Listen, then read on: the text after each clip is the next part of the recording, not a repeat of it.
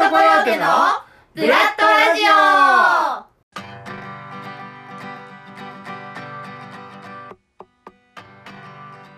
ブラッドコヨーテ劇団員チャレンジ企画のブラッドラジオ。2021年最後の配信は上子たまみのつれづれ BGM 第24回でございます。それでは今日も早速参りましょう。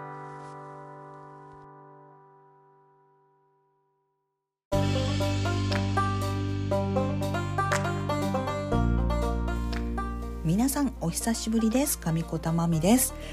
いやー今日のね配信は12月29日水曜日ですよ。ね。もう今年今日入れてあと3日。ね。早いですよね。もうびっくりですよ。どうしますか？どうどうしてますか？皆さん。12月29日。ということでもう本当に大詰め。年末年末って感じですけども。ねなんかこの時期なんかね私ほんとみんなそうなのかな？気ばっかり焦っちゃってね。なんかこう頭でね「ああ」ってことでこう掃除掃除ちょっと今までやってなかったところ大掃除とかしようかなとかあとお正月が来るからちょっとねちょっとでもお正月の準備準備もしないとな。あーでも年賀状も年賀状も書かないとなみたいな。そんなんねやってると気ばっかり焦っちゃってで何にもできてないみたいなね。そんな状況になっておりますけれどもね。結構どうですか？皆さんはどうですか？着々と準備を進めてるんでしょうか？ね。まあそんなこんな12月といえば私ね京都に住んでるんですけども京都はね12月にいろいろ飲みの市とかね縁日みたいなそういうのがす盛りだくさんなんですよね。有名なところだとねあの天神様天神さんとかね工房市とかねありますけども私今回初めてね12月10日に岡崎公園でやってる平安のみの市っていうところに行ってきたんですけどねこれ本当今回初めて行ったんですけどそこののみの市は割と骨董とアンティークがメインかな？うんうん。うんだから結構西洋の食器だとか家具とかもたくさん出てましたし本当に和物のね本当に古い骨董品なんかも出てたりしてうん。平日の金曜日だったんですけど割とねかなうん人が出てましたね。へえ平日なのにみんなこんなに来るんだと思って驚いたんですけど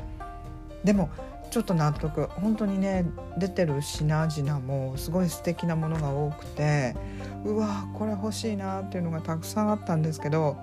でもねそこはやっぱり骨董品とかアンティークってねお値段もいいじゃないですか。私もちょっとちょっとした置物というかオブジェのようなものがあったんですけど結構ああこれなんか素敵だなと思って気に入ってお店の方にね値段を聞いてみたりしたんですけどそうしたらちょっとね2万5,000円って言われたかな。2万5,000円と思ってちょっとねちょっとそれはあの残念買えなかったんですけどでもうん私ね本当に骨董品とかアンティークとか見るの大好きなので見てるだけでもねうわこんなものあるんだこんなものあるんだっていうふうに楽しめたので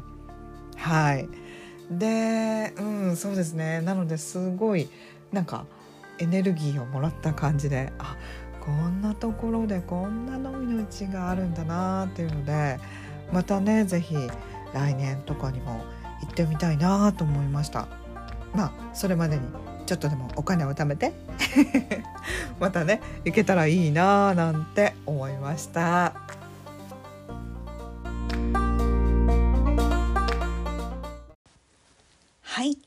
今日はですね皆さんにちょっとお話ししたいちょっと聞いてもらいたいことがありましてそれをね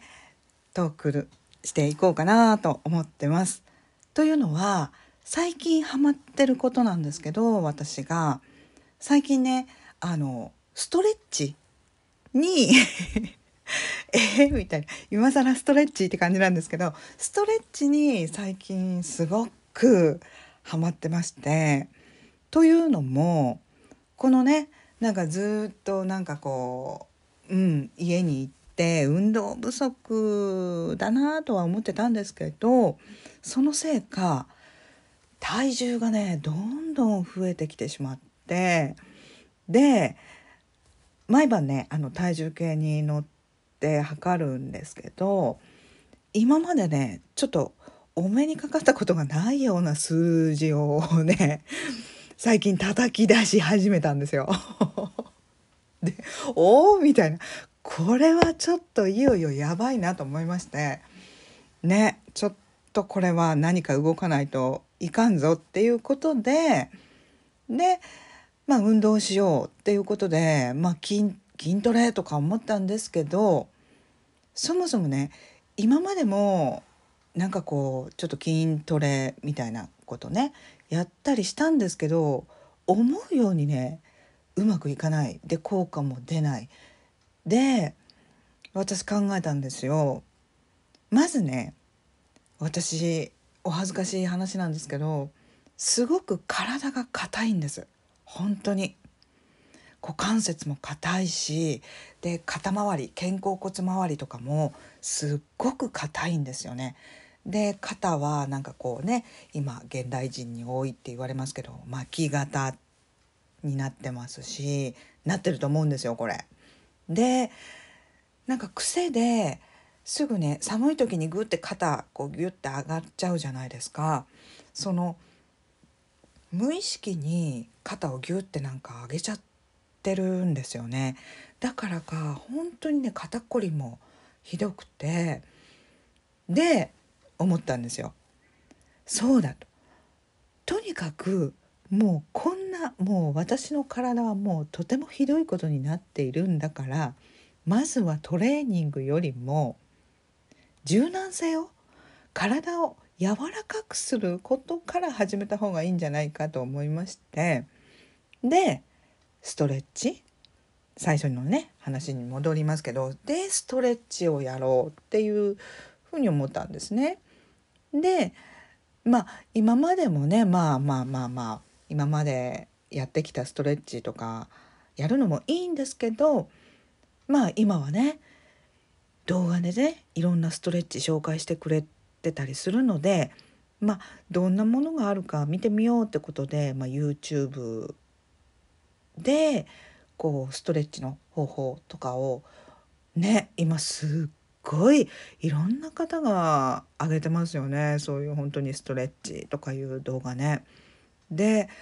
まあいろんな方いる中でもこう本当にかなり見ました私かなりたくさんの動画を見て一番あこの人の分かりやすいなみたいな気に入ったあの自分に合ってるなっていうふうに思った方のストレッチ動画を見ながら始めたんですよ。で私が選んだのが朝朝起きてすぐやるストレッチ。それと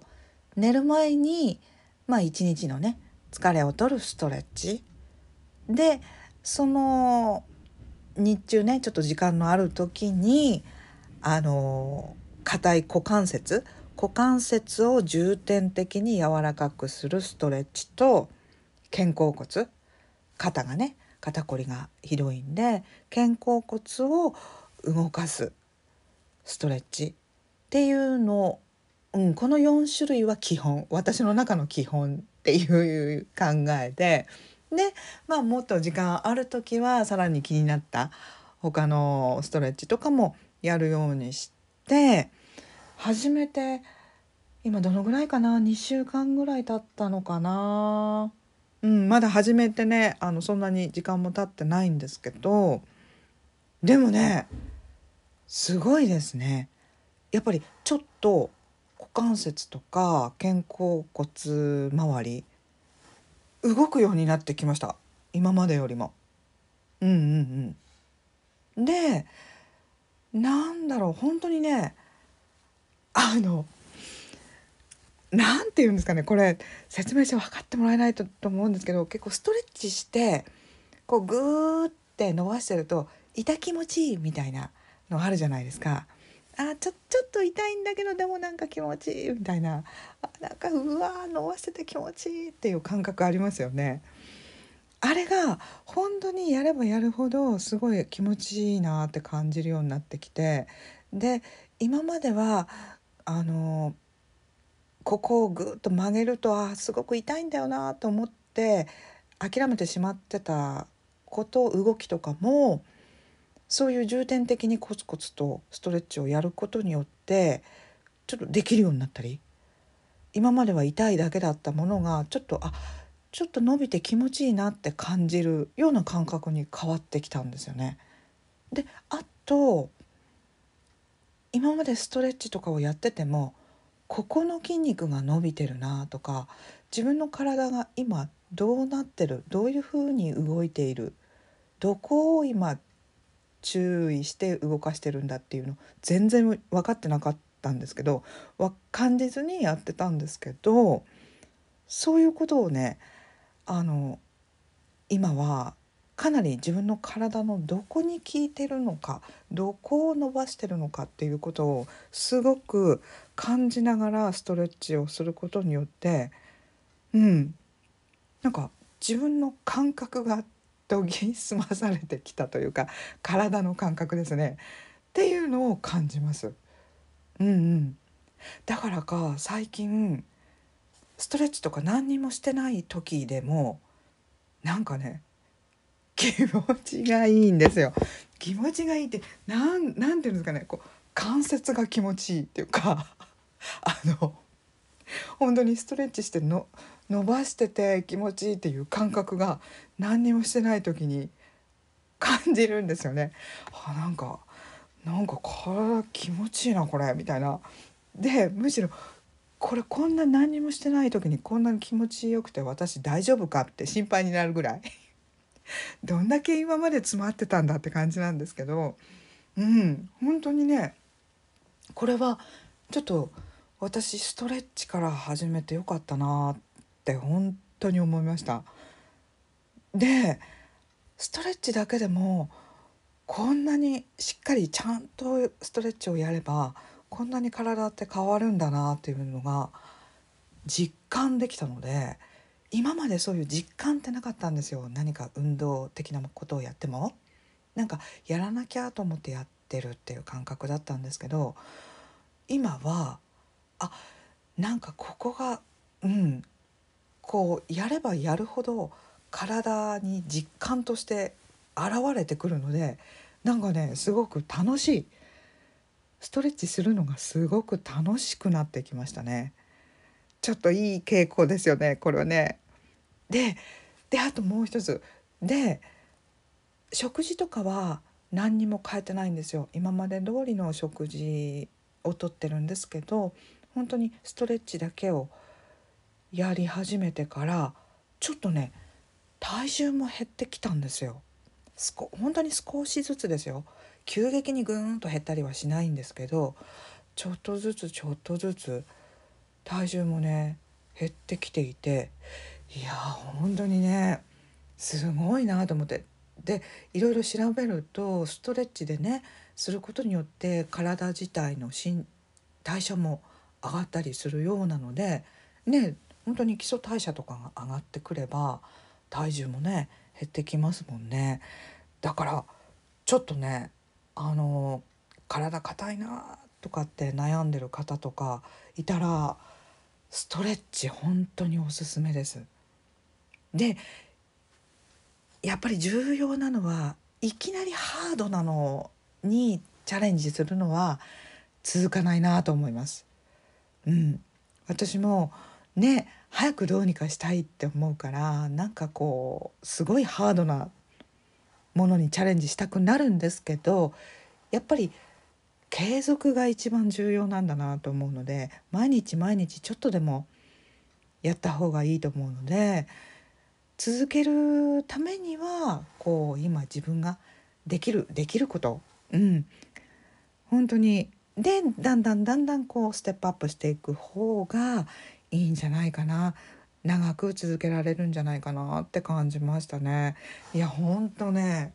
本当にねこれね気持ちいいんですよ。是非おすすめ。本当におすすめです。ちょっと最近で一番私興奮したことですねこれね。だってもう筋肉が気持ちいいんですよ。本当に。筋肉が本当喜んでるって感じ。ちょっとはい。ねこれ頑張ってあのこれからも続けていきたいなと思ってるので、うん、で体がね柔らかくなってきたらいよいよ、うん、筋トレとかにもチャレンジしてみたいなと思っています。はい、あそれとあとこのね私の住んでる家の近くで新たにねなんかヨガのレッスンをしてくれるところがねできたんですよ。本当にもうね歩いて何分とかで行けるようなところにちょっと月に2回とかなんですけどヨガのねレッスンをしてくれるところがあってそれをちょっとねあの知り知りましてでこの間ね初めて行ってみたんですよね。でやっぱり一人であの動画を見ながらヨガとかもやったりしてたんですけどなんかねついていけないんですよね。そのどんどんどんどん動画は進んでいってしまうのでこう一人取り残されてってしまうみたいな感じであれこれでいいのかないいのかなっていうような感じでやってたんですけどっぱり直接ねレッスンを受けて本当に先生から直接教えてもらいながらヨガをするとうんこれもね本当にいいタイミングでヨガもできてとってもねすっきり体がすっきりしますね。うんだからちょっとねヨガポーズとかもね今までできなかったようなふわってすんごいポーズとかできるようになったらねいいですよね。ぜひぜひねそれがあのできるようになった暁にはねあのブラッドのね YouTube チャンネルとかでお披露目できたら そんなのあるのか？いいななんて思ってます。なので皆さんストレッチは本当におすすめでございます。今日はねちょっとその話をね本当に今年最後にこの話できてよかったなとはい思ってます。なんかすいませんなんか変なテンションで 話してしまいましたが今日のトークはストレッチでございました。